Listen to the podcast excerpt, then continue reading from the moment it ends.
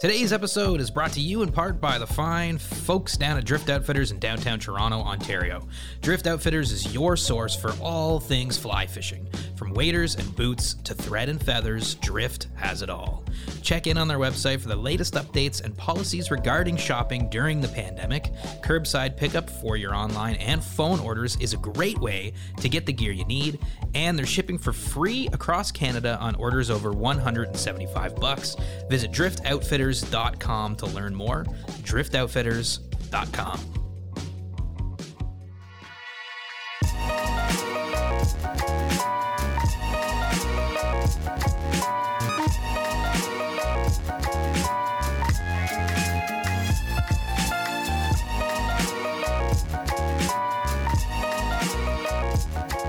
Hello and welcome to another episode of SoFly. It is uh, middle of January, and this is the first episode we're recording of the new year, uh, twenty twenty-three. I guess you could say it's almost like a new season of SoFly podcast episodes. And uh, I've got myself, Mitch. We've got uh, Idis.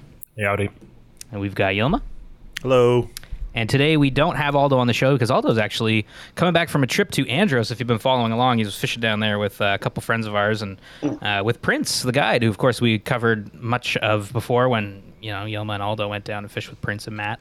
But, uh, yeah, Aldo's been fishing in Andros, so uh, check out our SoFly, because there's some pretty crazy video clips that he... Did you guys see the, the like the school of six hundred fifty bonefish? Well, yeah, you saw it. He sent it to all of us. Oh, that was insane. It was crazy. It was... They were... Yeah, just, well, like, they're just on like top casting into it. They all scatter, and he was like, yeah, it doesn't matter. They just come right back for it. yeah.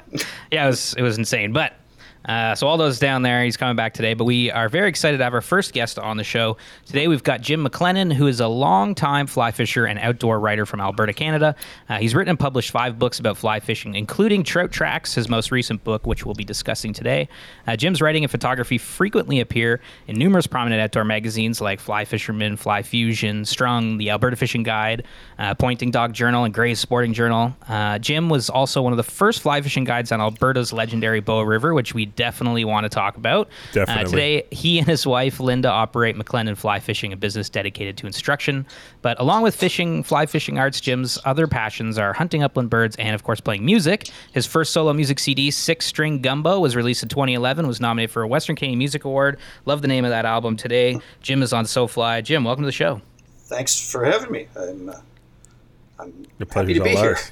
Yeah, no, we're super excited to chat, man. We're okay. Getting to another year of podcast episodes, and we've got so much stuff we could talk about today because you've got such a interesting kind of like life. You do so many different things besides fly fishing. Yeah, well, I, I sort of try and identify the things that are least likely, likely, least likely to produce a real income, and I go straight for those things. I love it, I love it. I love it's a good it. way yeah, to stay happy. We tend to do the same thing, so it's cool. Okay. It is a good way to stay happy. Yeah, maybe making now. a podcast is similar. I don't know. Oh, it totally is. Yeah, yeah, no, yeah. We, uh, one hundred percent. Yeah, we, we have to have jobs. yeah. But, uh, yeah, Jim, uh, where are you calling in from today? Uh, I am at home in uh, Turner Valley, Alberta. Actually, it's... technically, Turner Valley and the nearby town of Black Diamond just amalgamated on the first of January, and so it's now, act, to be accurate, is Diamond Valley, Alberta. But this oh, cool. is about uh, forty-five minutes southwest of Calgary, I guess, straight west of Okotoks, if anybody knows where Okotoks is. Mm-hmm. Okay. Yeah. So is there any fishing going on this time of year, or is it just kind of like too cold to get out there? Uh, no, there's there's some fishing going on. You, you can fish the, the bow uh, kind of the in the parts in and for some distance downstream of Calgary. Uh, yep. That stays open, and so we got a couple of other streams. I mean, it's not this is not high season by any means, but uh, part of the Old Man uh, River is open below the Old Man Dam, and part of the Crow's Nest River is open and ice free a good part of the year. So we, we have some fishing, but it's not, uh, you know, we don't have the choices that we do in. Uh, You know, come mm-hmm. summer. And, and well, I've seen autumn. Some of the temperatures out there this time of year. It's like uh, even before the holidays, it was like minus. Minus oh. thirty temperatures. Eh? It was getting pretty chilly. Oh, it was it was bad just before Christmas. Yeah, it was uh, yeah. the low minus thirties, uh, approaching minus forty. But boy, since Christmas we've been on a good run. It's plus three or four or five today. And yeah. Oh, nice. The forecast is like that for as far as we can see, and that doesn't mean something bad won't show up again. But uh, yeah. for a while, it looks good. Oh, there you go. Awesome. Yeah. Well, today we want to talk about, you know, obviously your fishing life. Uh, we want to get into your writing and, and, of course, want to talk about your music, too. And, and Trout Tracks, I think, is, is okay. what we want to cover today because it's your most recent book. But um, why don't we just start by giving kind of listeners a glimpse into your fishing life and how it started, like how you got into fly fishing, where it all began, and why?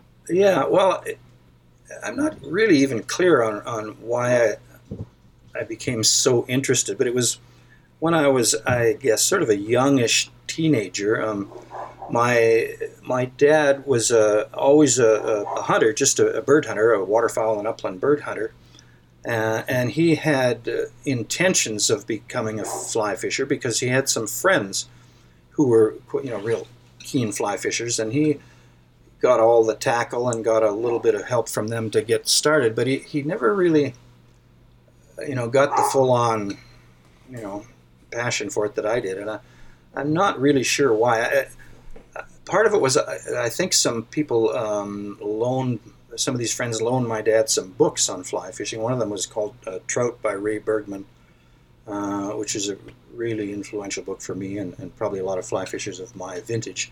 Um, and I, I just, uh, reading that, it, it just, uh, I, I wanted to do that. And so, and so I, I got kind of keen on it. Um, and maybe the, uh, the, the clinching thing, I suppose, was, um, my dad was, was really good friends with Lee Perkins, the, the man who, he died, I guess, uh, about eighteen months ago at ninety-two, I think, and was the, uh, you know, the C E O and owner of Orvis from right. nineteen sixty-five until he died, just, you know, a year and a half ago.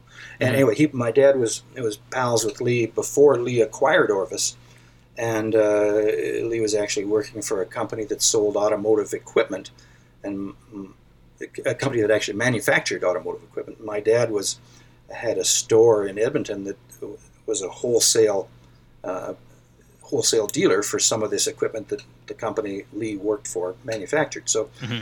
Uh, Lee would come out on sales calls to Alberta, um, and, you know, selling stuff to my dad for his store. And um, they very quickly realized that they had this common interest in bird hunting.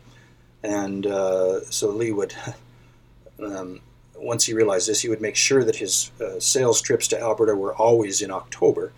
Right. So that, uh, and they, they would, my dad would call in his staff on a Sunday when the store was closed, Uh, to get the, the sales pitch and see the new products or whatever from, from Lee. Of course, that didn't go over great with the staff because they Sunday was usually their day off.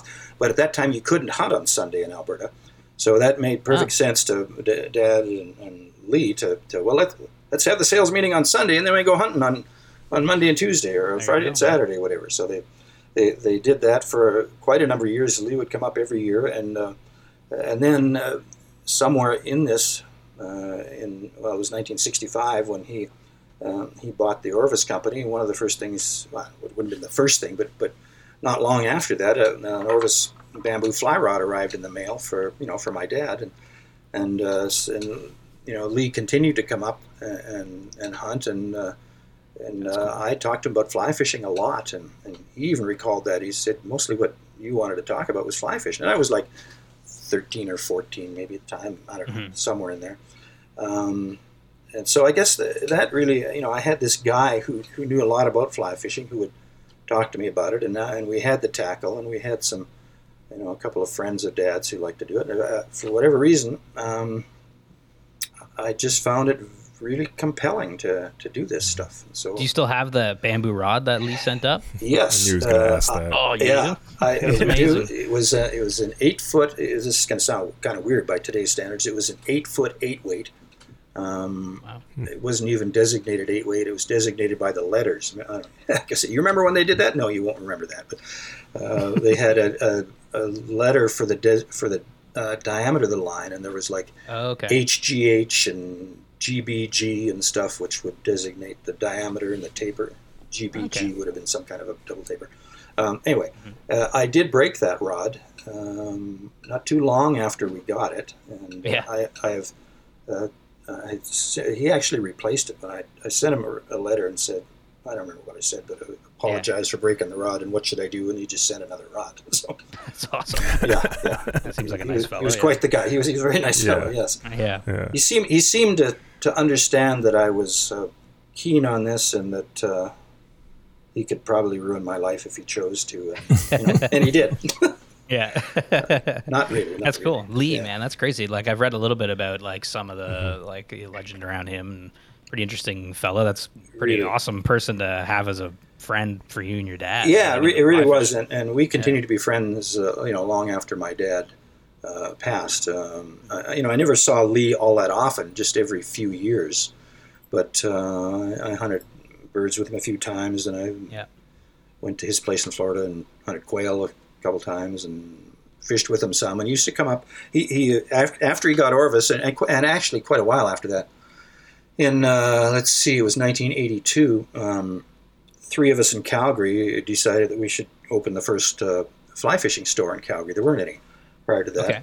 and so we did that. And, and with my, you know, personal knowledge and connection to Orvis, so the, the obvious thing was, well, let's let's see if we can carry Orvis stuff. So we did, and. And uh, around that time, actually a little before we opened the store, he began coming up to fish every year.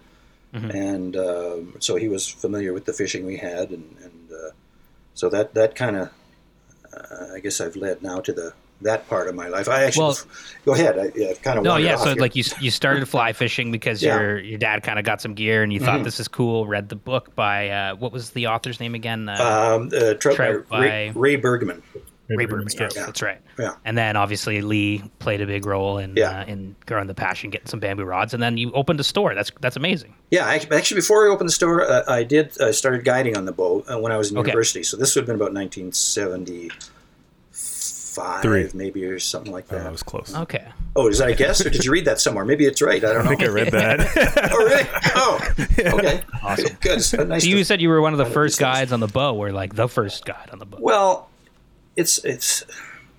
I, I, I'm pretty sure I was the first guy who sort of was doing that as the main thing in, in mm-hmm. the summertime, at least. There, I'm sure I wasn't the first guy. I mean, you would define it by, I guess, taking money uh, to take somebody fishing on the boat. Yeah. I'm sure I wasn't the first person to do that, but right. But back then it was kind yeah. of like a but to be say, okay, we're, this is now a guiding operation. We, yeah. we did it through a, a store, um, the Fishing Hole, okay. which started in Edmonton, then moved to Calgary.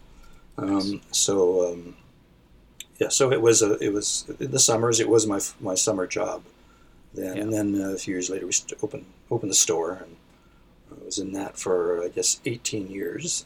Wow! And, and then just to do the fast forward thing, then in two thousand I, I left the, the store and um, became a sales rep for Orvis. So I oh wow, there you go. A little under five years in the West as a as a sales rep for Orvis. And nice. Then, in two thousand four, I guess, so when I stopped doing that, uh, Linda and I made the, the decision that, to see if we could actually uh, teach fly fishing as, you know, kind of an occupation, um, mm-hmm. uh, along with, the, you know, some of my write, writing and some of the other stuff I did. And yeah. that's really what we've been doing ever since. So, so when did you get into writing then? Was it uh, mm. like two thousand four-ish? No, it was before that. Um, I think I sold my first piece, and I think it was nineteen seventy-eight. Oh, wow. Uh, yeah, and, it, and that was, I guess, maybe because I had been, uh, you know, really uh, influenced by this uh, Ray Bergman's writing and, and, and other people, Joe Brooks and a bunch of the early guys who were writing yep. about, about fly fishing and in the magazines. Uh, I, I was interested in, in that, I guess, and I remember thinking for a long time before I ever tried to write a piece, I remember thinking maybe in sort of a simplistic way that, I think I could do that. I think I could write a, something about fishing. And finally, I, I did, and uh, and I sold it. And so I thought, oh, wow, that was awesome. Pretty easy. Yeah, so I just kind of kept on doing cool. it. And, and I, I like doing it. I, I do, I like it. It's, uh, you know, at least it can be and should be, I think, a creative kind of a thing. And uh, yeah. Absolutely. Yeah. So I, yeah. No, that's yeah, awesome. I kept on doing that. So it was like a conscious decision to kind of get into the, uh, I guess, like the media side of fly fishing. Yeah, although back then we didn't, I don't even know if we hardly had a word for media. Right. It, it would have meant it would have meant T V and radio.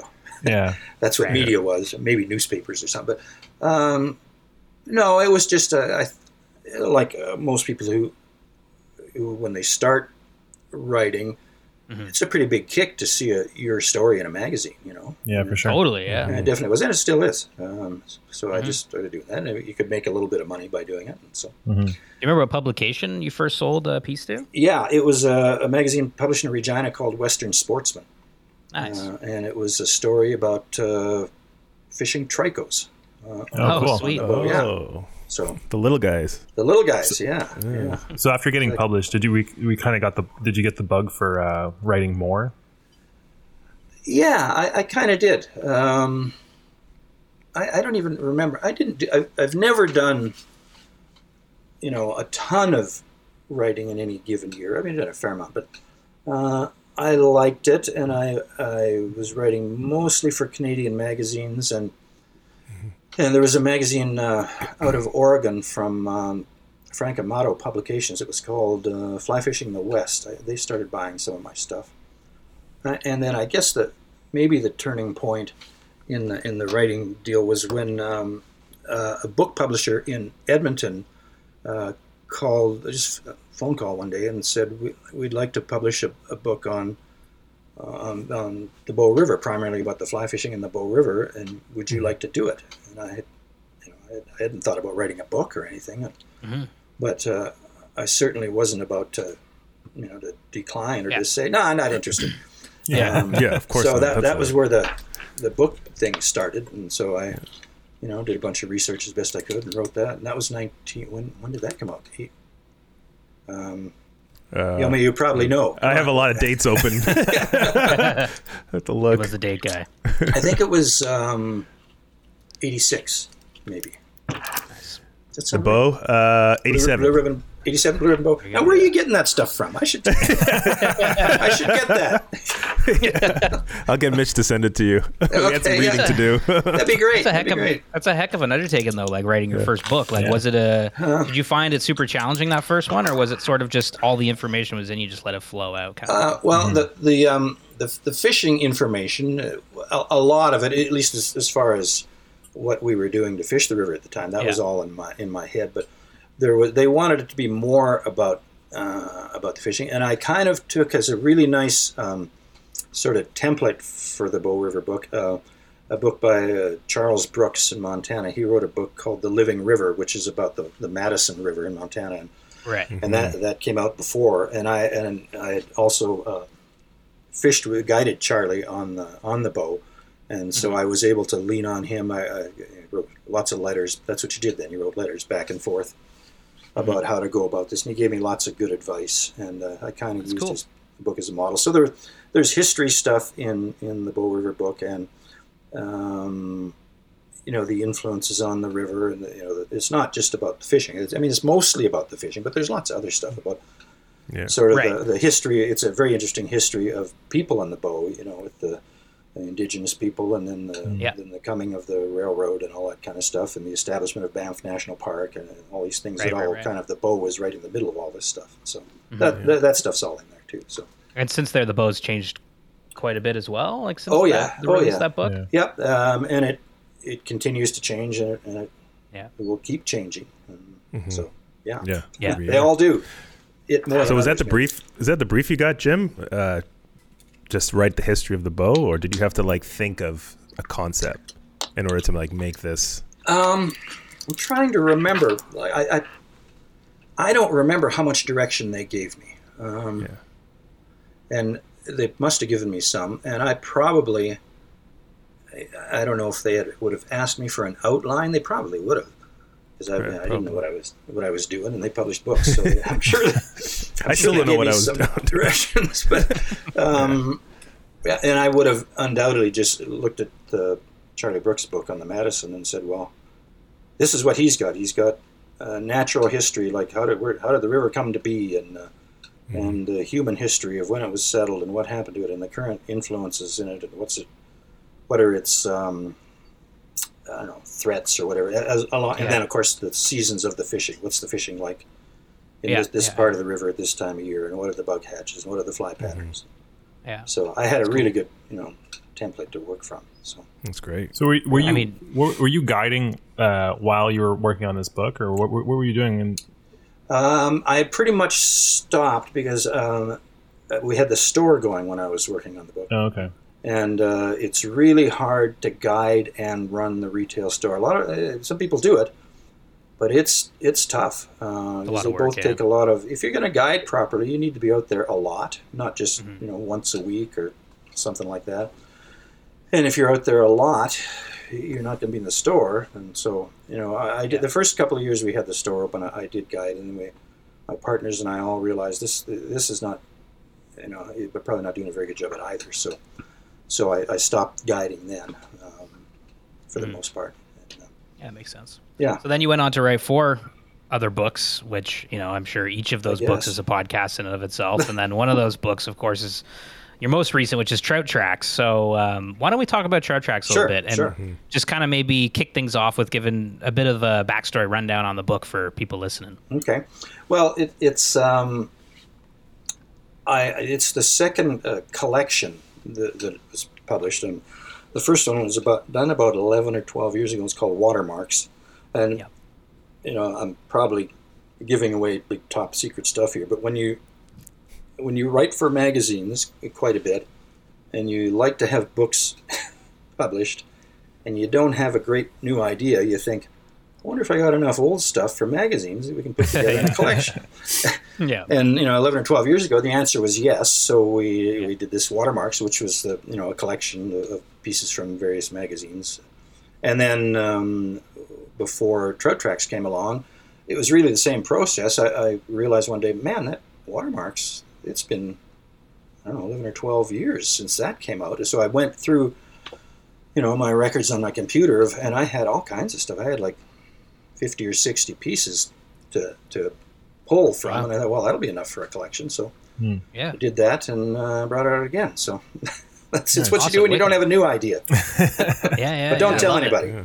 Compilations of just, yeah, like all your kind of magazine articles, things like that, essays from over the years. Yeah, mm-hmm. yeah. Um, So was there a theme kind of tying everything together with Trout Tracks? Is it um, trout a specific area? Trout, I imagine yeah, it's trout. all trout. Yeah, you're not going to talk about bonefish in this book. No, probably not. It reminds me. I'm sorry, I'm digressing here, but when I was I working in the store, uh, my second book was Trout Streams of Alberta, and uh, I remember somebody came in one do- one day and, and picked up the book and looked at it, and, and said to me, "What's this book about?" And I, That's and I, awesome. I didn't know how to answer. It's Yeah, I guess it wasn't a very good title. Trout Streams yeah. of Alberta. Yeah, it's like pretty self-explanatory. Yeah, okay. Yeah. Anyway, yeah. Well, what was the what was the question? Uh, where yeah. were we? Um, yeah, so yeah, I guess just like what um, what kind of articles can people find oh, in this book? Like right, yeah, sort of. Yeah, there's uh, no yeah, the... one theme except that it's um, you know it's an acknowledgement, I guess, of the sort of the the hold fly fishing can can have on people.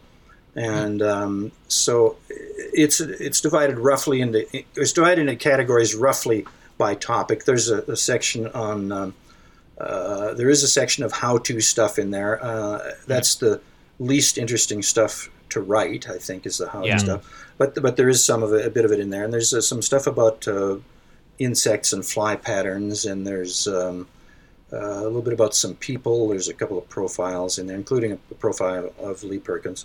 Or more of a of a remembrance of Lee Perkins. Yeah. And nice. What else is in there? Uh, there's some uh, s- some attempts at humor. Uh, you know? yeah. And some just what you would call I, I don't know what the soft sort of stuff, the philosophy of fly fishing, or what uh, what fly fishing, how it uh, maybe um, shapes what makes you think feel. about about yeah. it. Yeah. And how yeah exactly yeah. how it makes you feel. Yeah, seems like a lot of, of like meditations on fly fishing. Yeah, I, I don't. I wouldn't call it meditation, but th- yeah, that sort of stuff. Like, why are we doing this, and, and uh, why why has it become important? You know, kind of. Yeah. What kind of stuff do you like writing the most? Like, is it that, or is it because there's like a lot of people out there that are obviously fly, education's such a huge part of certain like um, writers, and and even like if you think T V shows like New Fly Fishers, very educational. Mm-hmm. Tom Rosenbauer, very yeah, educational, yeah. and then you've got other people that are like the opposite. They try not to touch it. Yeah. At all, you know, we we try to like kind of not do much education. I think we kind of like talking about the the vibes and the philosophy more. You know, the fun about about it. What what do you like about? Well, you know, what do you like writing about? I'm I'm much the way I put it to people is I'm much more interested in the why than in the how. Mm-hmm. Uh, but mm-hmm. on the other hand, uh, there's a there's I, I do need to do some of this to help help go towards making a living, and there's a yeah. much bigger market for the how. Yeah, especially, is, yeah. especially even in the last couple of years with COVID and stuff, you know, people are yeah. coming into the sport. There are people who are thirsty for for yeah. information on how to do this, and you know, just yeah. by the number of, if you talk to a book publisher, uh, most of them have who have a lot of experience will say, uh, you know, those those uh, philosophical books don't sell much. Now, give me a book about mm. with you know one hundred new fly patterns, and that one will sell. You know, stuff like yeah, that. So, totally, yeah, totally. Yeah. I mean, I get it. Like when sure. I was buying books, learning how to fly fish, I had a lot of fun just reading about how people fished, where they fished, what the how they did it. You know, it's, oh, it's yeah, fun. Yeah. But uh, exactly, there's so much of it out yeah. there. You know, it's like it's hard to kind of keep just talking about how well, to do yeah. it when it's like it's covered. It, it is, you know, and and I do. Uh, some of my friends like to give me a hard time because if I write a how-to thing, mm-hmm. they'll say stuff like, oh, another article about strike indicators, huh? I haven't read one of those for about three or four days. And, yeah. and I, I try not to write articles about strike indicators, but I know what they're saying. They're saying, this has all been done before. Yeah. And my answer yeah. is, um, and, I, and when I when I, I do a little bit of teaching of writing, and one of the things that we I talk about is originality. And um, yeah. you have to have originality somewhere, but there are... Uh, I think there are three places it can come from. One is if you have something original to say, if this is a new thing, like a new, I don't know, a new strike indicator, a new, mm-hmm. heaven forbid, another new nymphing method. Um, if it is original, then great, there, you're, you're covered. uh, yeah. The other is it can, it, the originality can be in the way you say it. If you present it in a way that's either more understandable or different or, I don't know, there's something, yeah, something different, new and different about the way you explain something. That's originality. And the other thing, and this is especially for my friends who tease me, um, mm-hmm. is there can be, the originality can sometimes be in the audience and uh, mm. or in the reader. Because if, you know, the, the people who have been fly fishing two years, they don't know that there's been seventy-two articles on strike indicators and nymphing over the last fifteen yeah, exactly, years, yeah. you know, so they yeah. haven't seen it. So yeah. the, the originality can be in the people who are reading. At least that's what I, that's my rationalization for for doing something. Oh, that makes stuff. sense, you know, like, yeah, like I, I, if, if like any of us or, you know, read magazine, fishing magazines for years and years, we've seen the same articles over and over again told by different people. And, you know, I get it when you're new to it. Yeah. It's yeah. the first time you've seen yeah. it, you know. I mean, you, t- you touch on a really interesting topic here. It's like, um, you're saying during COVID, it's like a lot of people are getting into it and getting into it through like YouTube videos or articles. Mm-hmm. So, I mean, I mean, I'd love to hear your opinion kind of about, um, the kind of relationship you can have with fly fishing with getting into it through like being mentored into it versus mm. just Googling things, and like how that affects the, say, like romance people see in fly fishing, or versus just having this like very pragmatic approach of just catching fish. Yeah, I, I think it probably, um, it, it, it, there's a difference, I think. Um, and you know, this, this again, this is coming from an old guy, but certainly, um, in the beginning, people, somebody just wants to catch fish, you know, and uh, they don't care that the, you know, the, the roses were blooming along the stream and you could smell the wolf willow and my gosh, look at the migrating geese and this. They don't care about that. They just want to catch a fish, you know, and so um, that's what they're hungry for, and they can get piles of that uh, online uh, and YouTube, and and, uh, and and that's making it much easier to learn the sport than it used to be. Uh, and that's mm-hmm. great because, you know, we need people. I, ultimately, I think the the reason we we want to have people fly fishing is because they be, they uh, they gather themselves into the strongest voice uh, mm-hmm. for the, you know, the, the places, the ecosystems where this stuff occurs. And that's mm-hmm. the biggest reason for doing it and for liking, you know, people coming into the sport. Um, but as far as, uh, you know, being mentored in, there's sure a lot to be said for that, I think, because you get um, the information, and also you get that peripheral stuff um, that becomes important, maybe not right away, but later on.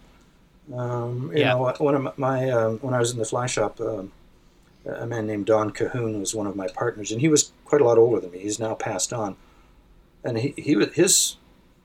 He would be going go out fishing, and he'd drive around and look at various places on the creek, and he'd stop and check the wildflowers, and he wanted to make sure he stopped at his favorite cafe for for the best donuts in the country on the way out there, and you know, stuff like that. It, you know, you mm-hmm. start to. I think that if you have someone that you're kind of leaning on, or somebody who's leading you through this, um, you get the stuff that you don't get in the pure uh, instructional stuff. Well, I, either written or, mm-hmm. uh, you know, video form.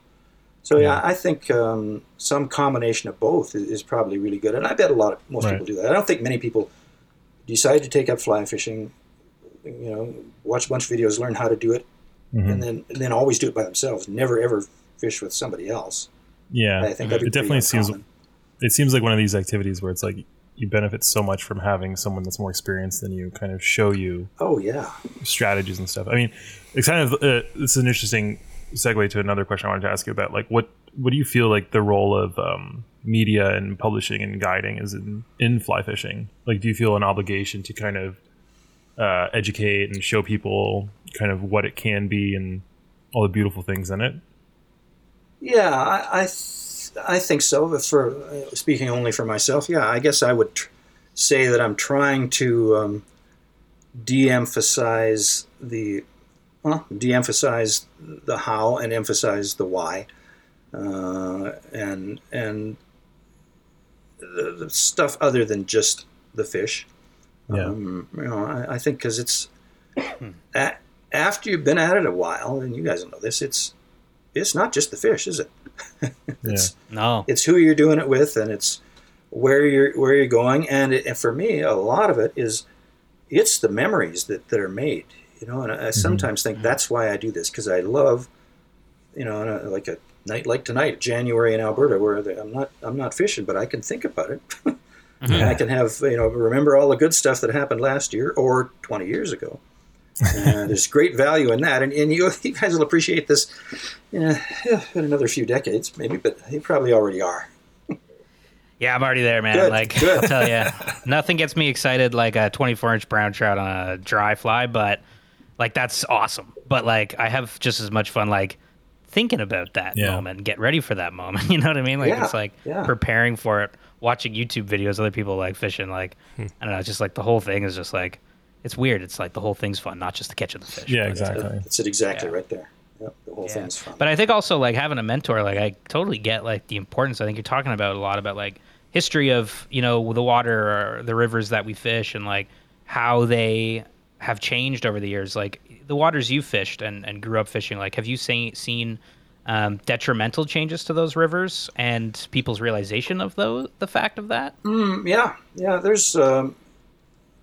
Rivers are always under some sort of threat. I mean, I don't want to be just mm. an alarmist, but there's always something, yeah. you know, on the horizon that could be bad. It seems like very few, I guess wild places in general, but very few of them are just sort of always safe from, you know, development yeah. or pollution or logging. Or, you know, we've got a lot of concerns in Alberta about um, a provincial government that uh, seems to be Uh, really intent on trying to increase uh, open pit coal mining in the Rocky Mountains, which is oh, the headwaters right. yeah. of, of virtually all our trout yeah. streams. And um, so, yeah, there's always there's always yeah. stuff, and there and there are changes. Yeah, there's been detrimental changes. Um, we we lost portions of three rivers back in the nineties to the the Old Man River Dam, that uh, dam, the Old Man below the uh, where the Castle and Crow's Nest rivers came uh, joined it. So we lost a bunch of.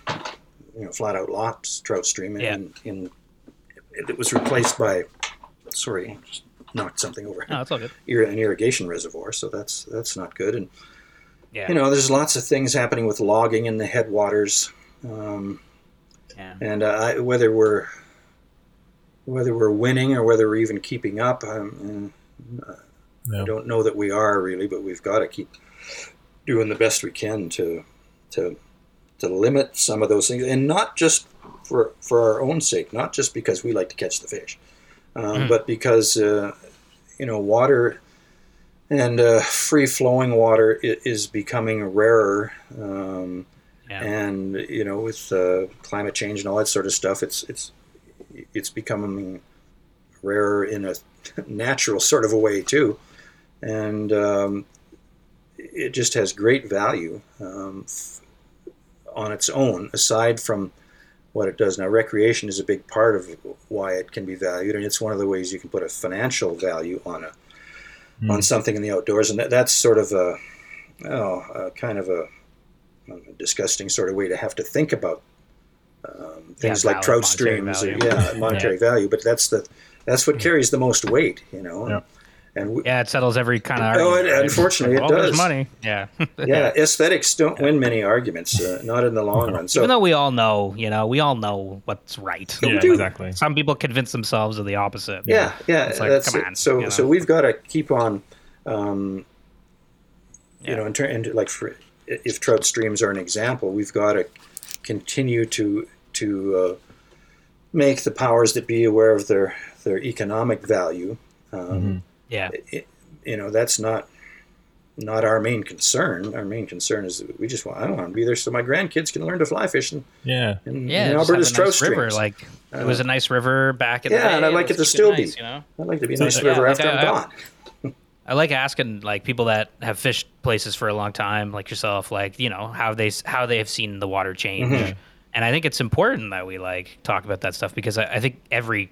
Like you say, every river, creek, lake, whatever, it's changing all the time, like yeah. over the decades. Mm-hmm. But um, do you see also, like with the growing community, like positive changes too? Like, you know, more people caring for the river, things like that? Uh, yeah, yeah. Um, that's cool. That's, that's what, yeah, that's the, the, I was going to say the unintentional byproduct, but maybe the intentional byproduct of, right. of, of the YouTube the, videos. The, yeah, of the YouTube videos and the, and, and the yeah. popularity, because a certain number of those people are going to, gonna learn a lot about it, and you know they'll they'll find out what's what's what do I hear about this, for instance, the this coal mine yeah. stuff. And so somebody exactly. who knows as well, uh, yeah. coal mines are terrible for water in general, uh, for mm. and all kinds of things. Those kind mm. of coal mines, and um, I mean, you can direct them to read up on it and you know make, come up with their own opinion. But you find things like that that have to uh, have to you know we got to stick up for these places. They don't yeah. talk for themselves, you know. So I guess that's where like that's a really important role. Yeah, yeah. I guess that's where like uh, social media comes in as yeah. something that's useful, despite yeah, how positive. we might have feelings about it in fly yes. fishing. It's like it definitely has a use there where people have a platform to speak about these things. Oh, and, and you can, I, spread, I, you can spread the word so fast to so many people. Oh, absolutely. Yeah. I mean, like yeah. it's got to be pretty fascinating having gotten into fly fishing um, and been involved for so long, seeing like the change in advocacy for these. Uh, places from when like yes. before social media existed. Now it's like you have these people that like might not be super experienced in fly fishing or you know whatever, but are interested in conservation and speaking up for these sorts of issues. Oh yeah, exactly. That's uh, that's one of the best things about the increasing popularity of it. And uh, and I'm really liking. There's two two things I'm really liking as far as in the the, the absolute current status, I guess, of fly fishing. One. Um, One is in the the number of young people who who have ta- taken it up. Twenty years ago, we were we were concerned there weren't any young people taking up fly fishing. It was not you know cool. Now it's become cool, right. I guess. Yeah, uh, yeah. not not and, not guess. Yeah. It is. It is okay, cool. It's definitely yeah. cool. Yeah, and so there's young people taking it up, and so so we have people to accept the torch as far as the conservation yeah. side yeah. of things. You know, young, knowledgeable people who who are up on the technology. And who are educated about the issues, yeah. and can, you know, can do a way better job of protecting these places than we have.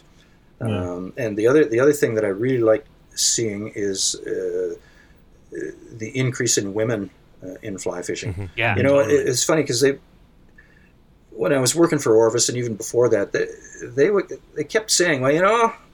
The market that isn't being, you know, this it's gonna it's gonna boom yeah. is women, and and for a long time they thought that, but it didn't really happen. But it's happening now, mm. and that, that's yeah. yeah, that's a great thing. It's like that's, a cultural thing, right? Like I guess, it's like, yeah, yeah. It's great that it's happening now because it was like such a man dominated. Oh thing yeah, it's, yeah. You know, for, I mean, for it's, absolutely zero reason. yeah, yeah. yeah, yeah. Totally. I mean, you, you talk about an interesting thing, like people get finding out fly fishing. It's like in your in your book, you talk about being like nineteen years old, not playing team sports, and like being drawn to this. this river idea. And I think there's there's so many people out there that like don't find a home in team sports. They have no interest in that sort of thing and like don't fit That's into right. these boxes and more interested in wandering into the woods. Yeah, yeah. exactly. Yeah. And so it's like I can't like now, swing a bat. Yeah, but, no. You know? yeah. It's like, I def- scored on my own net when yeah. I was four in soccer and I was like, well, this is- that was that, huh? yeah, I guess it's like discovered now. Cheeseburgers and fly fishing, and yeah, rest is history. Light beer and yeah. cheeseburgers. Yeah, yeah. yeah. Exactly. I mean, it, it is really great that, for that sort true. of thing. Yeah, it's, a, it's yeah. another whole thing that. Uh, oh, and totally. It's funny it's how like, people. I would say it's funny how people get, who just decide once they get a taste of it, they just they just can't stop. You know. I mean, yeah. It's wild. You're it's looking wild at one of them like right now. Uh, well, I, I mean, all three, yeah. but three of them, maybe four of them. Yeah, yeah three yeah. of them. Yeah. But then you, I think it's like a lot of people find the community that they were didn't know they were looking for in these sports. You know community I mean? They like, didn't yeah. know they were looking for. Yeah, that's a good. Yeah. Phrase. Can I use that? I like that phrase. Absolutely. Yeah. yeah. yeah. That's true. I just because you're kind of one of those people. Oh yeah, like every, every activity I've ever done, like rock climbing, cycling, yeah. like it's all been solitary activities. And so, mm-hmm. you know, being tall. Yeah. Every year they're like, do you want to play volleyball? Do you want to play basketball? There's a spot on the team for you. And I was like, nah, I'm going to go ride, by, ride my bike by myself. yeah. And then like rock climbing, I'm like, yeah, I'm going to go do this by myself. And then fly fishing, yeah. like, yeah, I'm going to go wander around in the rivers by myself. It's funny. I'm the opposite sure, of these the thing, two, yeah. though. Totally. yeah. Yeah. I, you like the community. I like the community. Like I like the... to fish with them versus on my yeah. own. Yeah. Oh, don't get me wrong. Like, yeah. The community's nice. And it's like, mm-hmm. um, exposing like my daughter Ophelia to it has been amazing. And it's like, there's a mm-hmm. community there that she's so excited to be a part of. Mm-hmm. Um, where like I don't know if you'd find the same thing in team sports. I, I don't speak from experience because I've never really been involved, but like, you know, it seems like the community that you find in an activity like fly fishing is a lot more organic, and it's people who are there because they care about the activity, not because they were, you know, pushed into it by right. whomever. Mm-hmm. Yeah, I, I was never pushed into anything by my parents really, but and I did play. Uh, well, I guess I played Little League baseball and I played hockey. For yeah. quite, a, quite a while, and I really liked it. Um, and I found the, uh, I guess the, the best of it was the camaraderie. You know, when I think about yeah. playing hockey, it's I remember more sort of dressing room stuff than yeah. than, right, than yeah, on the ice. It's just it's because it's funny. And pe- people are funny and hanging out, and yeah, that sort of thing. Yeah. Um, but I, I'll say playing hockey is pretty fun though. It know, is like very fun. Pick up on a pond. It's very. Oh fun. Yeah. Yeah, yeah. Oh yeah. I'm not good, but it's fun. I mean, when you take the, the, take the objective out of it, right? You just enjoy yeah, yeah. the take, take the what out of it. Sorry. The objective of like oh, scoring and yeah. you know, you're just there having fun. Yeah. Mm-hmm. Yeah. Exactly. And so it's, it's probably why we and fishing end up just kind of it doesn't like you said doesn't really matter about the fish. At some mm-hmm. point, you're sort of just like it's just a thing that's fun for some yeah, reason. Maybe maybe you get a story or maybe you get some laughs. Yeah. Totally. Yeah. I was pushed into I was pushed into every single sport. Oh, really? Every single one. And I did every single one. But the only, you, you know, the only activity that I enjoyed on my own was fishing. That I would just yeah, do naturally. Yeah. yeah. yeah but okay. It was soccer, hockey, football, basketball, which wow. I'm not good at, volleyball. Jeez, look at you go. I know. And I did all these at a mediocre level. Badminton? And badminton. badminton. There I did them go. all badminton. at a very a mediocre level. And the only one I did, like, you know, naturally was yeah fishing, so there is something there. Okay. Anyway, yeah. I digress. This is Jim, not my speaking, podcast. Speaking of trout tracks, to get back to stories, because you're talking about stories, you know, fishing can be a conduit to find stories. What's is there one article in Trout Tracks that stands out as like maybe a favorite? Um, I hadn't I hadn't really thought of that. That was um, my next question. Or maybe just in your career in general. Like, is there an oh. article you look back on? You're just like oh. read once in a while, yeah. or you're just like, ah, that was. What are you, what are you super proud of? Such a great memory. Um. Yeah. I don't know that there is. I, if I had thought about this a little longer, I might have come up with something. But I maybe it's I did, the first one that pops in your head. Yeah, well, and it is that um, that one. That's the profile of, of Lee Perkins, not the profile, but the remembrance of Lee Perkins. Mm. Yeah, he uh, he was he wasn't like an intentional mentor. He didn't say, "Oh, come on over here. I'm going to show you how to do this." Right. But uh, I just observed him, and, and I, I learned a pile of stuff. I learned stuff about the actual hunting and fishing from him just by doing it with him, but also he he was so uh, engaged in everything that was going on, and he you know he he would he was is interested in the you know when he's fishing he was as interested in the birds around the creek or, or stuff that was going on uh, right, as the fishing and and he was so good at um, he enjoyed it he he and another uh, friend of mine uh, is also deceased named Bob Scammell both. Uh, Um, really taught me how to enjoy the whole thing rather than like the whole experience of the fishing or the hunting uh, and that you should uh, you should enjoy it whether the hunting or the fishing is really very good or not.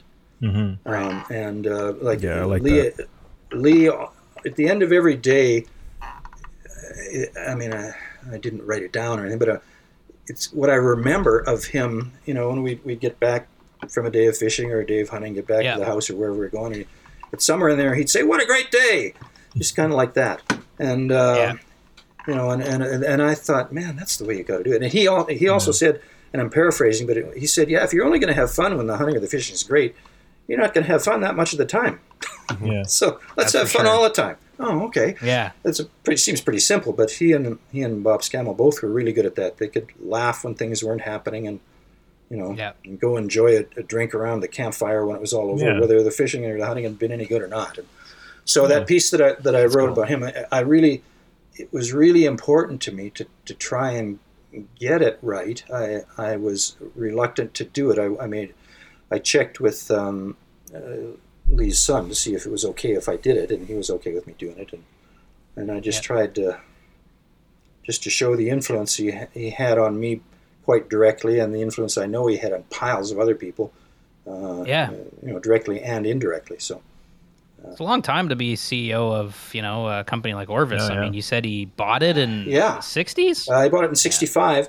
Yeah. Uh, and actually, yeah. even I think maybe more remarkable is Uh, the company was started in eighteen fifty-six by Charles F. Right. Orvis, and between right. eighteen fifty-six and Lee's death, there were a grand total in, in two thousand twenty-one. Uh, there were three owners. Wow. That's wild. Yeah, that's crazy. Fa- family that's business like still is. Now it's now it's his grandson yeah. Yeah. is the whatever the C E O. Simon is the C E O. I guess that's what you call him. Yeah. So. Well, yeah. and Tom Tom Rosenbauer's been with them oh, for a long time too, for, right? Like he forever. told us a little bit about it. And yeah, probably, yeah, he did. It seems to Tom. be great company, you know. Yeah, yeah, he's probably been. I bet he's been forty years, has he? With I think so. Yeah, but like you said, Lee bought it. He was doing something else before that, and he just kind of had a hankering to own yep. a fly fishing company. Well, he was looking. He was looking to own his own business, and uh, he okay. looked at a few things, and then uh, somebody, uh, a friend, said, "Why don't you look at this Orvis thing?" And wow, okay. I mean, Orvis was there. Their uh, yearly sales when he bought it, I think, was seven hundred and fifty thousand dollars. Oh my gosh! Wow. yeah. It's uh, yeah. He turned that around. Somewhat higher than that now. Yeah. yeah. yeah. A little bit. Oh man, Orvis was Orvis is huge. They're massive, yeah. and like even I know when I got into fly fishing, like I mean they had like, uh, well they still do I think right like they've got Orvis stores specifically yes. Orvis stores yeah. and yeah. one of the ones in Ottawa was an Orvis okay. store and. It was just all the Orvis stuff, and it was just go there. Yeah. And actually, Aldo, the other host on the show that's in the Bahamas, he worked there and mm. just get jacked on Orvis rods and the, you know, the, the field jackets. Well, that's the, the idea. That's what you know, that's what they're trying to do. Yeah, so. This is the best. Yeah. But so they're cool. they're really good because they they have such a uh, you know. And I I learned the conservation stuff kind of from him too. That if you're gonna one of the things he said many times, if you're gonna make a if you're gonna make a living from the outdoors and some of these resources are out there, you better be prepared to, to give back. Yeah. And, uh, you yeah. know, their their conservation work is, uh, what is it, five percent of profits go to conservation. I think it's five percent. Yeah. And um, they, they don't get enough credit yeah. for that, I don't think. Yeah, so. no.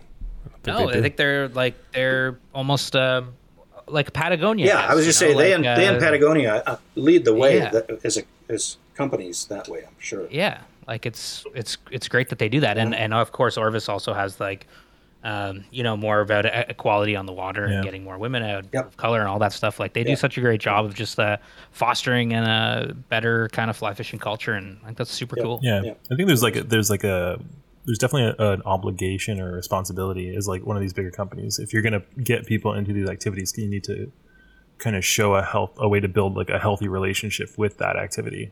That's a, well, that's, yeah. a good, that's put well, yes. No, thanks. Yeah, it is. That's another more one. And more that's two like, for you. you know, more, two. Yeah. more and more it's becoming uh, important, you know, but like we're seeing it more and more. Totally, too. yeah. Sure. Like, I mean, I'd be yeah. curious to know if like in your in your career, like fly fishing and guiding, have you seen more people, like more of a push to enjoying the experience versus catching fish and just filling a box, you know? More people going yeah. out just to have a good time with their friends. Uh, yeah, I think, and I think more of that is coming because um, a- as these places get more, you know, more attention from fly fishers, um, they have more impact, I guess, on the fish, even if it's a catch and release fishery. Mm-hmm. I'm not, I'm not entirely sure, but maybe, maybe we have more yeah. effect or impact than we think we, we used to think we did.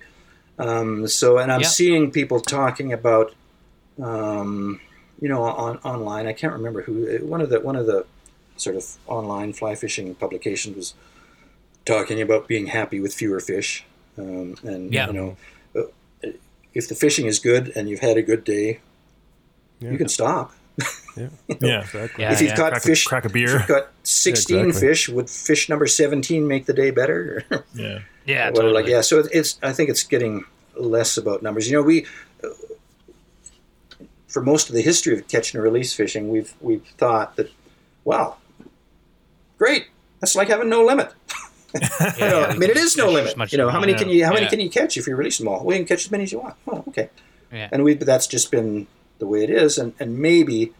Uh, I don't know how they would ever, um, you know, ma- enforce, enforce that, yeah. that but uh, I, I think people are going to move more towards that. Now, I, yeah. I suppose in one um, impediment to that would be that I, I think the progression people make in the sport is still, um, it kind of goes through the same stages. That is, when somebody takes this up, they want to catch a fish, any fish, mm-hmm. I don't care, you know, what kind of fish, how yeah. big, and then they want to catch lots of fish. Yeah. And I don't care how big, you know, and then after that, they want to catch a big fish, and that sort of stuff. Yeah. There's still that stage of wanting to catch a lot of fish. Yeah. But uh, I think totally. There will always be places uh, for that. You know, there's places that have, you know, out here we've got um, some of, uh, lakes and even some beaver ponds and things that have too many brook trout. And so, you know, catching yeah, yeah. a bunch of them and taking, some, taking them home to as many as yeah. are allowed is, is okay and will satisfy that. You know, that need to catch a lot of fish. And, you yeah. know, when somebody is, you know, at that stage, maybe a lot of fish means four. Right, yeah. yeah, yeah, you know, yeah, if, yeah. You, if you've only ever caught one before, if you catch four, that's a lot, so.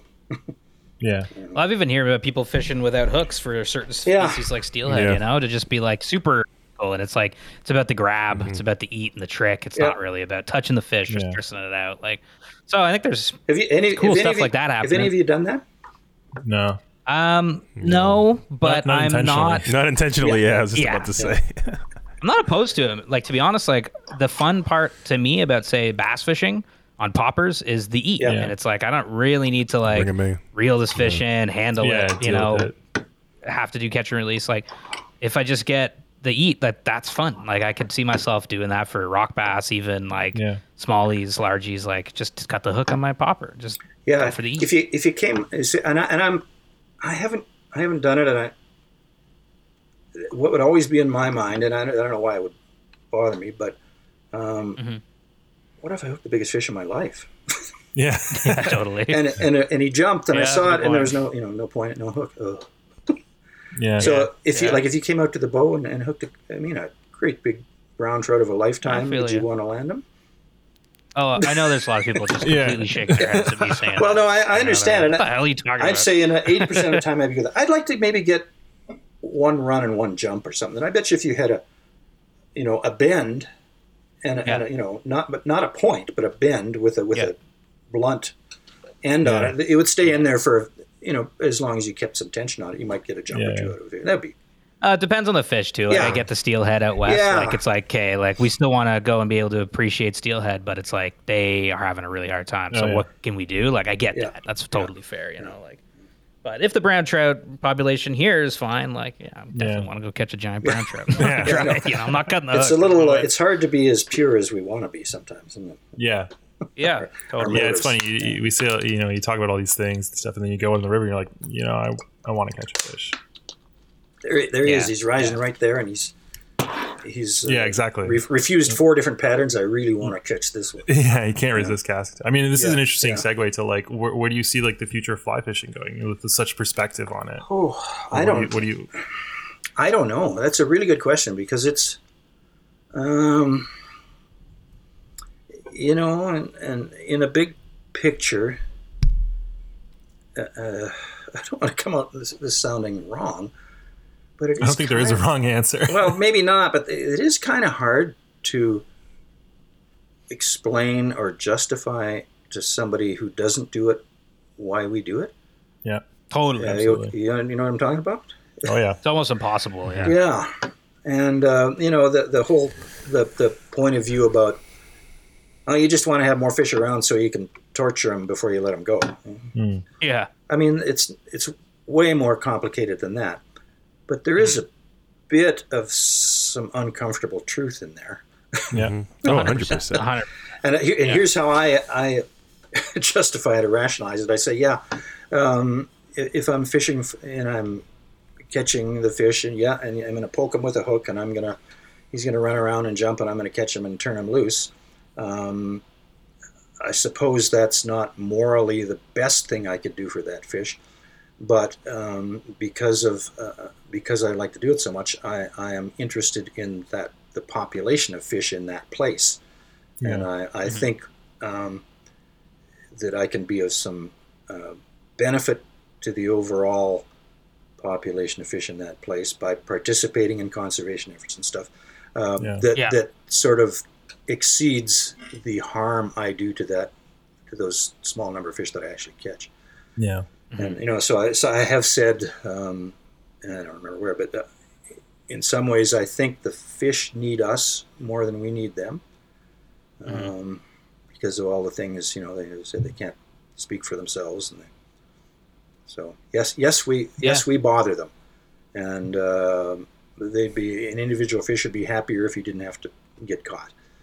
Uh, yeah. But on the, yeah. on the big picture, if, if we aren't out there, who's who's gonna who's gonna do? Yeah, totally. Stuff, you know? I mean, before I started fly fishing, I had no idea of like the ecosystem that existed there. Right. I had no real appreciation for it. You're like, rivers are good, water is should be clean, but you don't really yes. know the.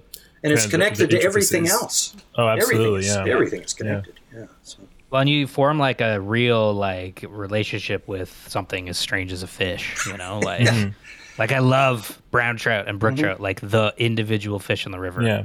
Like, it's a weird connection I've formed with them because of fishing, and it's like, I don't know, it's much more, you know, like, uh, like you say, philosophical, yeah. spiritual, like all that stuff. To me, the fish is like, ah, but, you know, I'm like, this is a moment, you know, yeah, and yeah. and to your point, you, you form all of that, that kind of love and passion for the place, and you protect it, so. Yeah.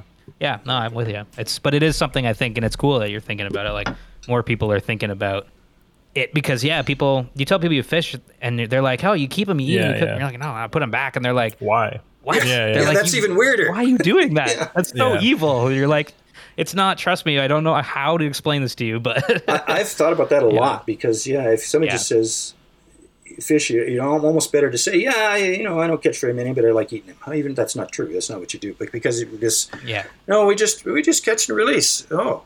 Yeah. Really? So that's worse. Yeah. Oh, yeah. So is that kind of like chasing coyotes in your snowmobile?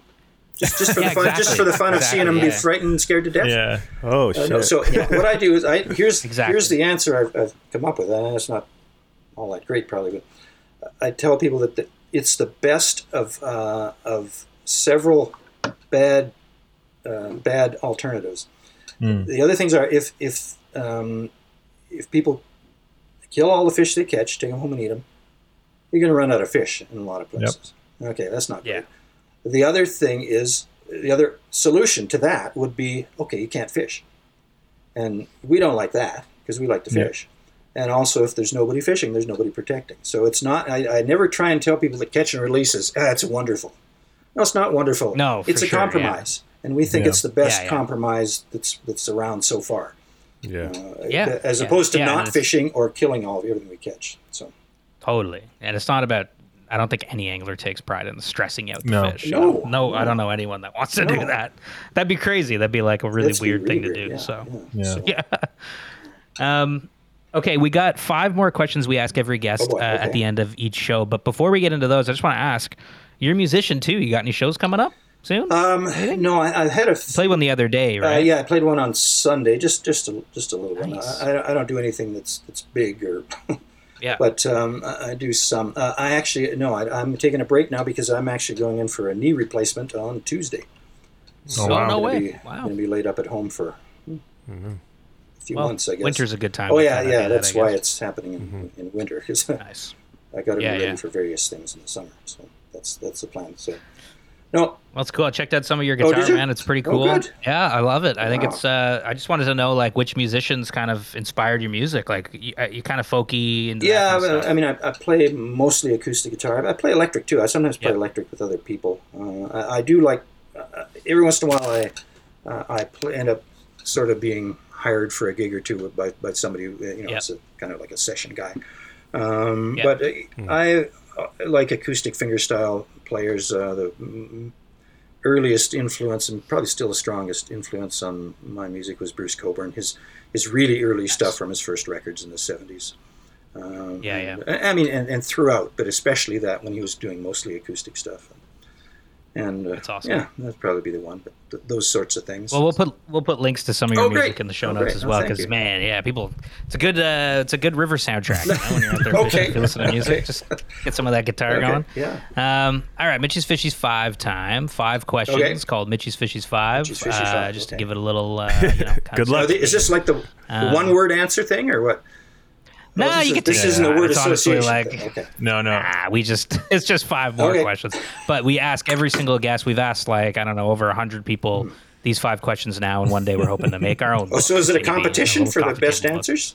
Book. Absolutely, no. It is who's, in every way. Who's leading? Yeah. Who's leading so far? That's a good question. Uh, I don't see, know. That's a good question. Let's see. Let's see. Uh, yeah, yeah, yeah. We'll okay, go yeah, from there. All right. Um, okay, so the first of Mitchie's Fishies Five is what is your favorite fish and why? If you had to pick a favorite fish, what would it be? Oh, I guess it would probably be a rainbow trout. I, I'm basically just a trout guy. Nice. I've fished for steelhead a little bit, but I haven't done this all. Um, it's really, like, I really like brown trout too. I, and I understand there's something magical about a brown trout. But in terms yeah. of kind of having, I don't know, everything, the places they live and the way they fight, and, you know, the way they jump and stuff. Mm. And, and having spent so much time on the Bow, where we've got a really, really exceptional strain of rainbows, I'd have to say rainbows. Yes. Yeah.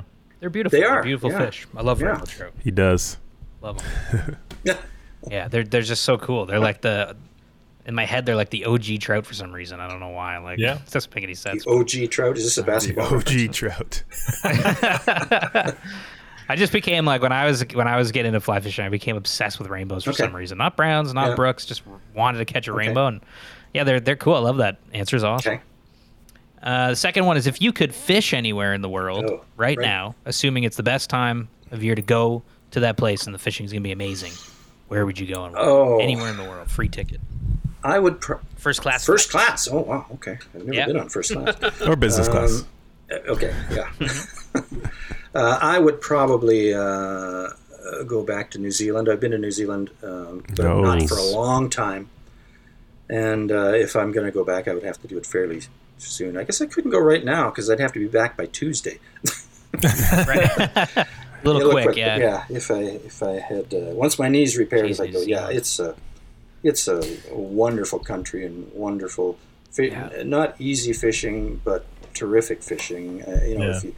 All the stuff we've talked about is, you know, is all mm-hmm. there, including, but it's sort of uh, punctuated by much bigger fish than we catch most of the yeah, rest yeah, of the yeah. world. So clear, clear, clear, clear, clear, clear yeah. water. Yeah. Have eh? you guys but been? Big trout, right? No, we haven't been. no, no. We've talked about it on the show a couple okay. times, and mm-hmm. uh, you know, I've heard about the, the big bows and stuff yeah, like that. I yeah. mean, it's big fish there. My uncle got his yeah. knee replaced, and he actually likes his new knee better. Just to let you know. Hey, there you go. Bit, I'm going to like it better than the way it is now. I hope that's I, this. I had the other one done. I had the other one done four years ago, and it's the, the repaired one is great. Yeah. Uh, yeah. And if this one turns out like that one, it it will be great. I'm I'm planning on liking it better. one hundred percent Knee upgrades. Take that. Yeah. Take that new knee to New Zealand, and uh, yeah, yeah I'm stoked go. to see those pictures. Um, okay, number three, Mitchie's Fishies Five is what is your best or favorite? Or one of your best or favorite fishing memories mm. of mm. all time. Oh boy! You had to pick oh one. Um, no, Mitch. This question always gets me. Yeah, it's a stumper. It is. Uh, how about how about this? Mm-hmm. I haven't had it yet. Ooh. Hey, there you go. That's cool. That's a first. I like that. I like that. Yeah, I dig it. Uh, I dig only because I'm thinking I've got these two little grandsons who are six yeah. and eight, and they haven't. You know, they haven't got there yet for the fly fishing thing, but that yeah. might be close. So, some of the, you know, our daughter, we, we just have one child, and that's our daughter, and um, and yeah. she uh, grew up in a fly fishing world and, and, and loves to fly fish and is really good at it. And um, so that that would want to be one of the highlight things. Okay. Now, it, just in a general sense, getting her doing. I, I, how about this? I remember the first time that that she went and, and caught a fish. I was with her. We were, we were on the Elk River in B C, and we floated the river. And, you know, she caught lots of fish by then, but she was probably like thirteen or fourteen, maybe, I don't know, somewhere in there. Um, yeah. But I was always standing by her side saying, okay, cast over there. Okay, Okay, recast again now. Okay, let's change fly. Here, take a step. This. And I remember we we stopped the boat at one place and um, looked up the river, and there was a fish rising, and I just said, okay, go get him. And she said, aren't you going to come with me? And I said, no. That's awesome. So she went up there and caught the fish. And, you know, that that's a pretty, that independence thing is a pretty kind of a big deal. Yeah. So maybe that's that would great. Be it. That's awesome. Yeah. That's it's a great, great memory. Yeah, it is. And I it love is. the, it is. Looking forward to fly fishing yeah, with the yeah, grandkids yeah. is pretty yeah. awesome too. That's, yeah. that'll be cool. That'll be cool. Um, okay. Number four is, we've talked about this a bunch, but um, I guess we've more so talked about the justification of why we do it, but, but why do you fly fish? Like, what keeps you going back out to the water in the river? Well, I, um, it's funny because I just answered that question in a, in a, Uh, a piece uh, I just wrote a piece for Fly Fusion magazine. It's kind of looking back on, well, it's, it was a two-part thing. One was uh, I started fly fishing in Jasper Park uh, when I was, you know, a teenager with my parents, um, and uh, I haven't been back there in fifty years to fish. And so I went back. We, Linda and I went back last year and uh, fished s- some of the places, um, and it, it made me think about a, a piece I read. It was actually a speech to the American Museum of Fly Fishing given by Ernest Schwiebert, who was a big, a big yeah. deal in my, you know, my era. And uh, he's he said, uh, after sixty or so years of fly fishing, I now know why I do it. I do it because of beauty. And I thought, right. yeah, I think that's probably it. Beauty, and, and for me, the memories. That, that'd yeah. be why right. I do it. That's a good answer. Yeah, yeah, yeah. It's awesome. Good. Number five, Mitch's Fishies five, uh, one of our favorites. Uh, really excited to hear what you're going to say. Is what fly pattern represents you oh, best? Oh, you guys have got this on you. You were a fly pattern. Oh, I didn't even see. I saw that you what guys have all got those things. Yeah, yeah, we've got them on the site. Yeah. Well, let's see. Yeah, what would you be if you were a fly? You got to be careful with this, don't you? Mm-hmm. Yeah. So what am I? What am I? See, I'm trying to decide. Do I don't look for something that's really effective, something with a or something with a stupid name, or something that's really ugly, you know? Yeah, people go all yeah. different directions with these. You know, we've uh, we've heard a lot of different answers. Gee, um, well, can you remember some other people's answers? Oh man, we've heard woolly bugger a thousand yeah, I'm not times. Gonna. I'm not going there. I'm not going there. No, no. I feel like the answers are like yeah, no, highly I mean, predicated by people's knowledge of uh, flies. Yeah, we've heard we've heard a lot of cool things, like, you know, people talk about patterns we have to Google, and I mean, I, I said Adams. Yeah, uh, that's right. Yeah, because you know, I'm small and hairy and uh, you know, kind of old feeling. Like, no, oh, I'm not going there. Clouser. Yeah. yeah. Well, I'm not gonna. Ilma's a Clouser. I'm not gonna go egg sucking leech. No, that's right. Egg sucking no, leech. No. Yeah, yeah. I think I said slump buster. Slump Buster, right? Uh, like a, yeah, good. Which is um, yeah. He always picks the most crazy one. I don't even. Uh, this is hard. Um, yeah, it's a tricky one. Uh, yeah, Slump Buster. I kind of, I kind of have an idea. Okay. Okay. Just based on our conversation right now, like I'm feeling like maybe a Lady Caroline or something like oh, that. Oh, yeah, that's like a nice. That sounds kinda. Nice. Yeah. yeah. Yeah, yeah, like a that. Nice looking fly, beautiful classy, fly. You know. Yeah. But I don't know. That seems I it's, can't pick for it. Gender might be a problem, but uh... yeah, sure, that doesn't name doesn't make sense for sure.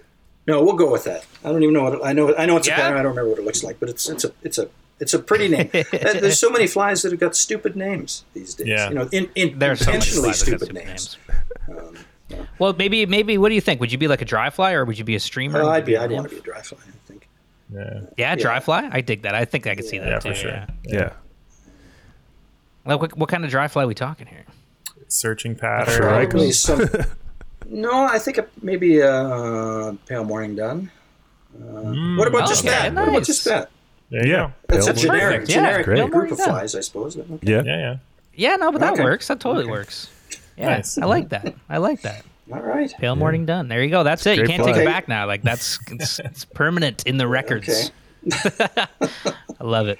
Well, good. Jim, man, it's been really good chatting. Like, thank you so much for coming oh, on the show um, and, and just. Can I just mention one one thing here? There, there's there's um, if that's all right. Please, this is the time okay. to call out all kinds of stuff. Yeah. Well, one of the things that, find you, all about that stuff. Um, the Trout Tracks book that we didn't sort of come around to is the one of the neatest yeah. things about the book is that um, it's illustrated with, not with photographs, but with art that oh. uh, my wife oh, Linda cool. has done. And it's uh, she be- oh, became an artist in, in the last I don't know, six or seven years, and uh, awesome. was yeah. you know, and her topics are often fish and flies and insects and stuff. And, and it just turned out that they, they worked really well in the book. So that's that's something we're really, really pleased about.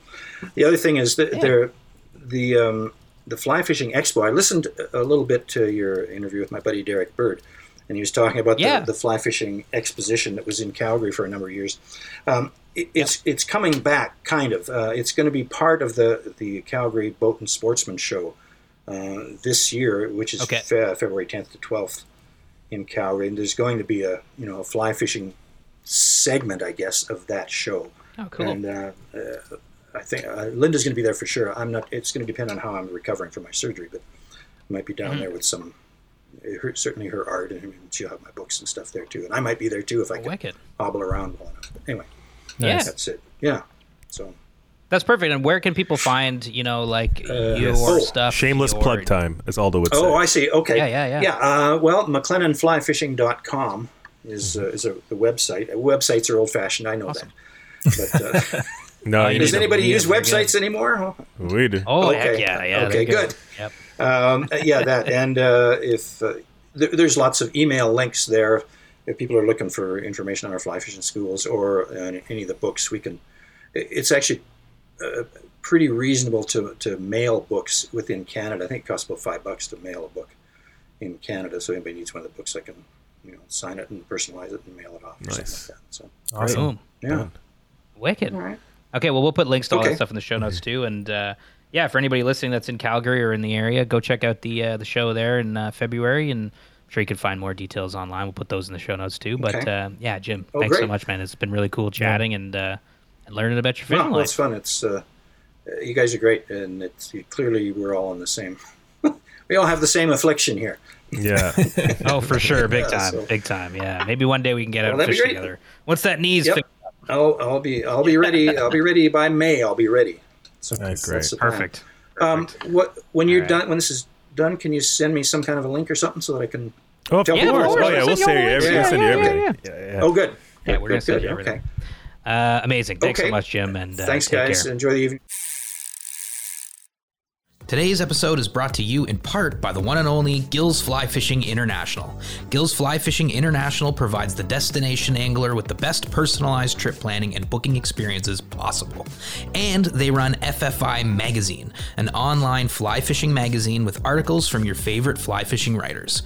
The magazine is filled with tips, trips, and tightline stories to get you jacked for your next adventure out on the water.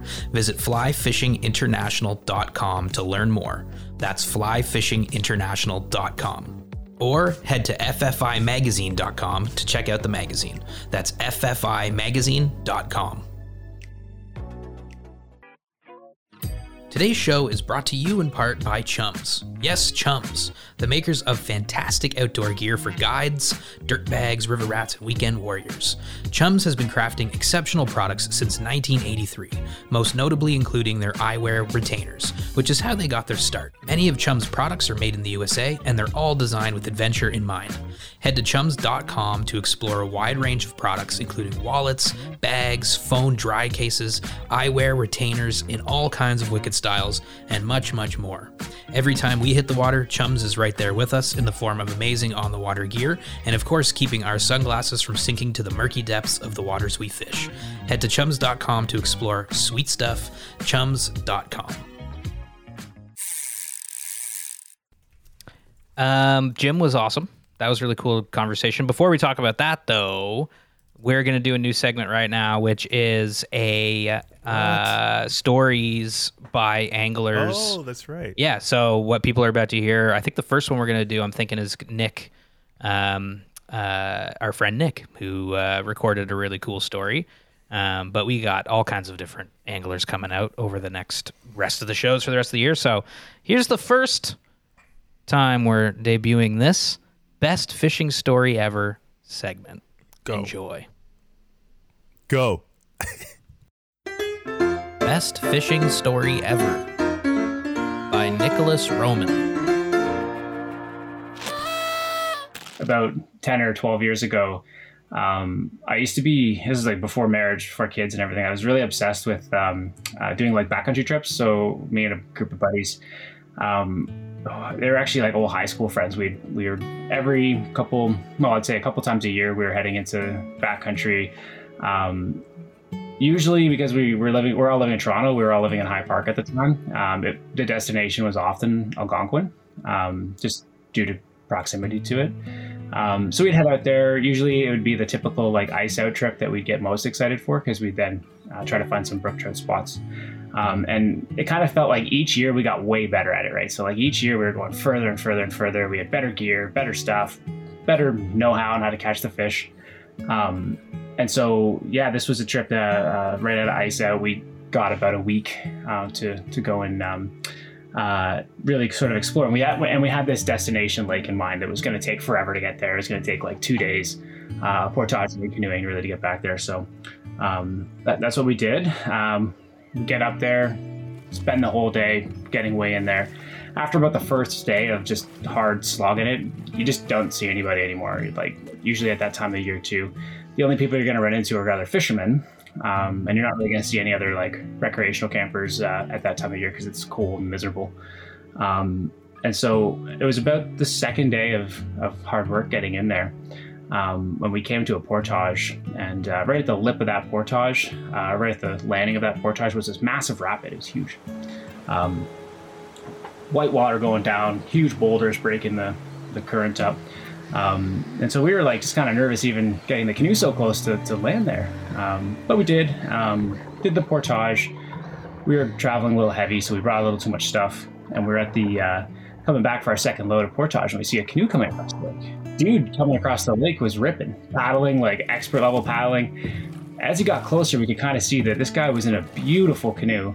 Um, and he was, wasn't dressed the way we were dressed. He wasn't wearing like the Gore-Tex and like, you know, the like uh, kind of modern camping gear that uh, that we'd all, we all seem to adopt now. Um, he had like, a wool shirt on, old Tilly hat on that looked like it'd been in the sun forever. Um, and as he passed by the portage, he didn't even stop. He just went and shot right over the rapids. Um, literally carved like in and out of the, out of all the rocks, didn't touch a single rock with his canoe. And we were all just sitting there with our jaws on the floor that this guy had completely shot the rapids in his canoe and, uh, seemed to make it out the other side. So we were like, holy smokes, look at this guy go. Um, well, when we came out the other side, um, of the portage, he was there. He was sitting there drinking a cup of coffee or something. Um, and he, sort of turned around and he greeted us and said, well, hello boys, how are you? And we said, wow, that was amazing. We just saw you go over the rapid. That was crazy. Like blew us away. And he was like, kind of smiled. Um, and immediately like this guy totally gave up the vibe of like, I've been doing this all my life, like expert level canoeist, like reeked of just confidence. Like he owned the place. Um, well, he saw our fishing rods and he said, oh, are you boys uh, uh, doing some fishing? And we said, yeah, like we're we're here. Um, we're trying to get into this back lake. We'd heard that some of the scientific studies said that the population levels of the brook trout were great. We were all fired up. He said, oh, well, do you have a map? And I said, yeah, yeah, I have a map. So I brought him my map. And he said, well, if you boys are fishing, you want to fish right here. And he pointed to a very specific bay on this lake. It's like, oh, that looks like a great spot. And I mean, I, I also want to try here where the creek comes in, and I want to try this shoal. He's like, no, no, no, no, you don't understand. You want to fish here. And he pointed back to that bay. And we were like, well, okay, like this must be a great spot. So he packed up, kind of bid us farewell, headed off into the into the lake. And uh, we had still another half day of portaging. So we like a little slower than him. We packed up all our, all our stuff, ate some lunch, headed on our way. Um, well, the wind picked up as we entered this destination lake that we had. And so we had to make camp at the first campsite we saw. We didn't really have much of a choice. It's a relatively large lake, uh, like right in the center of Algonquin. Um, so we made camp, waited for the wind to die down. In the evening, we went out. We thought, well, of course, we're going to go try this guy's spot, right? So we head out, round the point um, to where this bay was. And sure enough, here's a campsite and with this same guy sitting there on his chair, drinking his cup of coffee. And so there's, as we entered the bay, we had to pass him. I thought, well, we're in the middle of nowhere. I don't really want to intrude on this fella. Um, might just say like, oh, we'll, we'll go somewhere else. And he said, no, no, no, please. I've already had my fill. Please enjoy and good luck. And so we entered into the bay. Uh, well, it wasn't longer than like two minutes. of fishing that we were already into brook trout like crazy. It was like up until that point, and for anybody who's like listening that knows a little bit about fishing in Algonquin, it can be quite hard. Not all the lakes are super productive. Um, we had a lot of trips that, let's just say, they were relatively disappointing. Uh, our expectations were always high, but the, the results were always a little disappointing. Well, not this day. This day was the most epic day that I'd ever had. We we were catching fish like like crazy. Uh, most of them were fourteen to seventeen inch brook trout. Um, we had double headers in our group. We every single cast in that that spot that that guy recommended just seemed to produce either a strike or something, and we couldn't believe our luck. We were hooting, hollering, laughing. It, it was crazy. And the whole time we could just see uh, the same guy sitting on the on the side of the uh, his campsite with his cup of coffee. And every time he saw us hooked up, he'd raise his cup of coffee as to like kind of salute us, and and it was really cool. Well, that night we went back and we were talking about over the campfire, talking about what we're going to do the next day. Well, I thought, oh man, this lake is full of fish. We're just, we picked the best lake that we could have picked. Like, we got to go hit this shoal. We got to go hit this river mouth. So we set off the next day really early in the morning and fished all over the lake. Well, it must have took about eight hours of fishing, and we caught zero fish at all these other spots that looked identical to this one. So at some point, one of the guys in our group said, well, we got to go back to where we were last night. That was just crazy. And then, so we packed up, headed back over to where um, uh, this guy's recommendation was. And sure enough, he was there again, sitting on the on the rock, sitting there on the point, uh, drinking his cup of coffee. Um, and we said, oh, we fished all over the lake and we couldn't even get a bite. And he said, yeah, he said, this is a really good spot. He said, what you should do is you should go try that point right there. And so I was like, already, I'm headed right to that point. Uh, my friends went back to the same spot where they were catching the brook trout the day before. Um, I hit that point. Within five, ten minutes, I'm hooked up to like a six, seven pound lake trout. Hauled it again, right?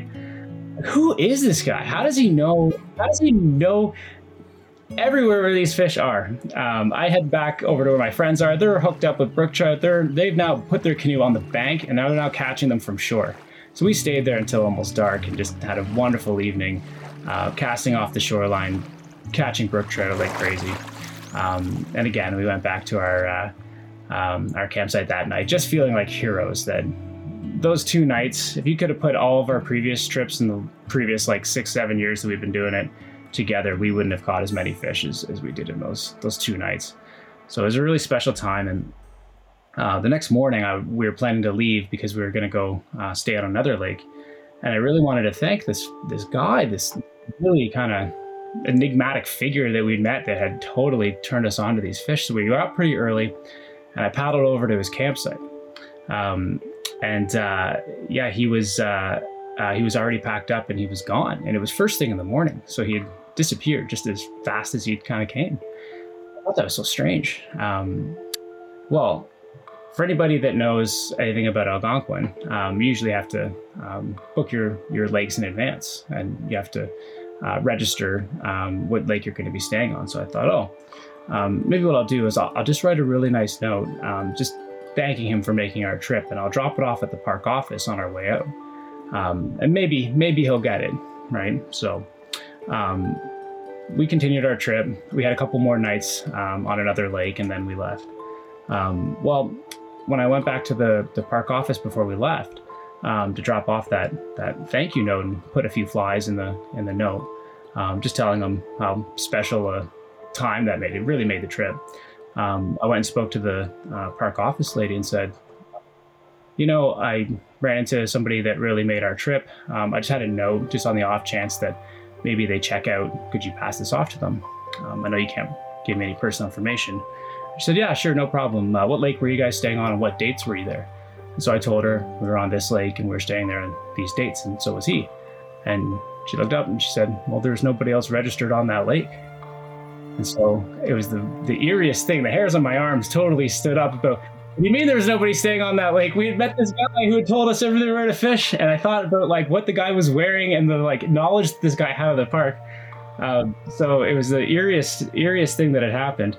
And uh, I went back and I told my friends, and uh, oh, we, we have a lot of stories now about how we might have met the ghost of Algonquin that had uh, totally turned us on to the best fishing holes in the park. Um, but he was probably just a factory worker who knew the, the Algonquin Park like the back of his hand, or I don't know. Yeah. And I'm not a spiritual person by any means, but uh, I don't know. There's strange stuff that, that goes on in the backwoods, so you never know who you're going into. But uh, I would have loved to have learned his name and, uh, I don't know, been able to thank him, but who knows? Maybe one day I'll run into him again.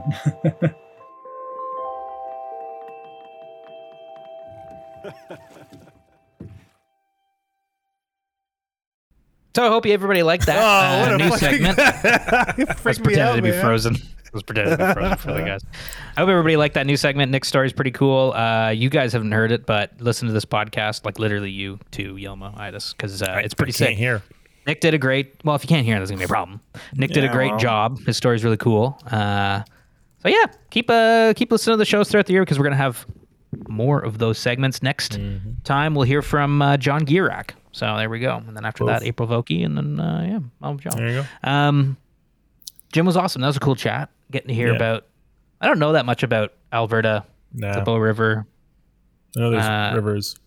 It's just like, I mean, it's like a whole other community out there, but it's pretty cool, like, hearing about how it's changed over the years from someone like Jim. And totally. And, and also, like, he knew Lee, like, the C E O of He's everyone. Yeah, it's great. That's I feel sick. like there weren't there weren't that many people to know. Back then, yeah, it yeah. was like uh, it's like seven people. Even more of a tight knit community. Like we think it's small now. Mm. Back then, yeah, it was, yeah way small. Well, it, well, it was also like you just didn't know. There's no way to connect people, really. Yeah, without the there's internet. Probably a shitload of people fly fishing, but you're like, just sending letters to like anyone who will listen. Yeah.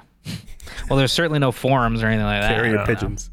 No. You know what's cool? Speaking of forums, so I'm getting really amped on ice fishing season, as you guys know, because I talk about it every day. No. Um, Uh, but I went on the forum, uh, like an, an actual forum? forum. Yeah, like not, the fishing forums.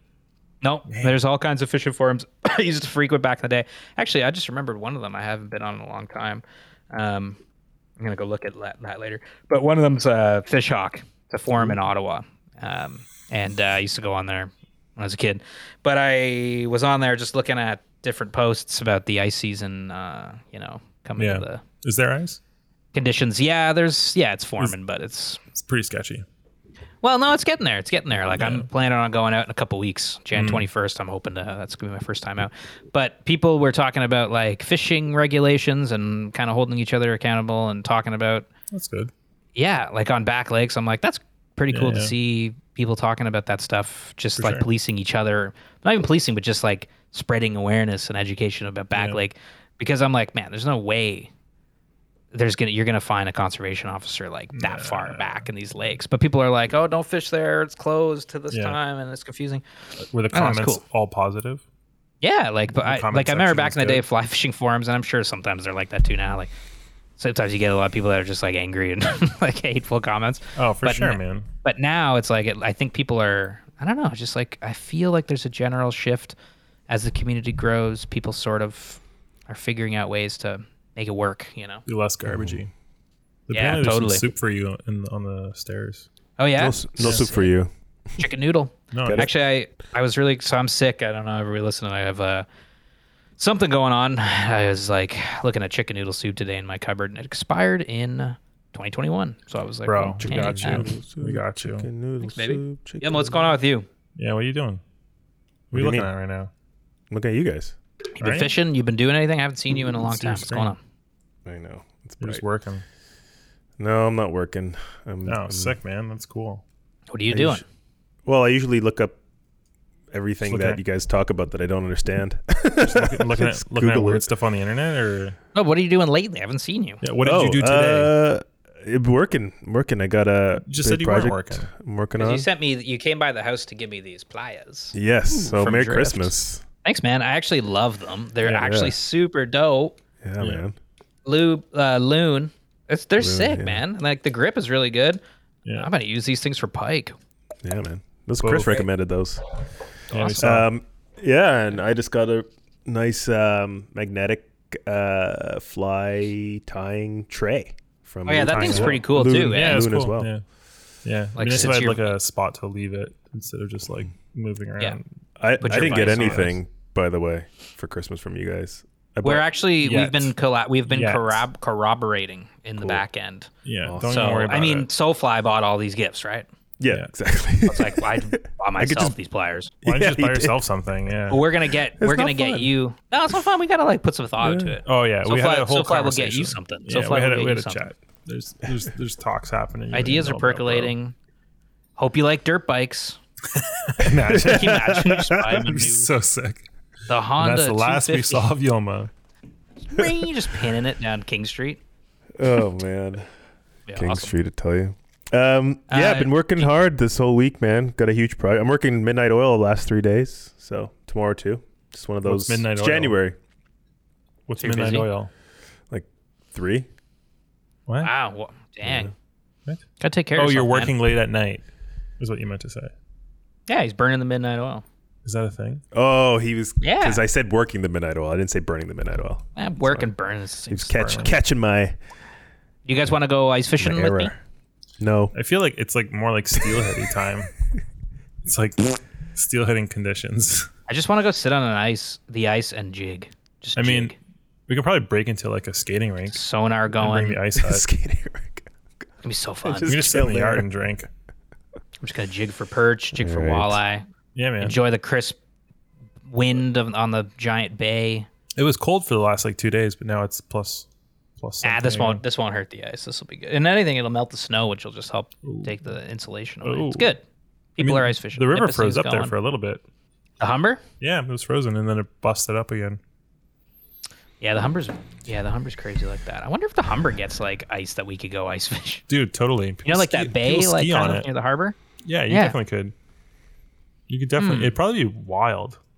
Like this, just bet, definitely I, panfish. We can just go I bet jig you like could micro ice fish in there. Yeah, it'd be kind of wild. Go. We could. I mean, Let's I've got it. that new otter six person.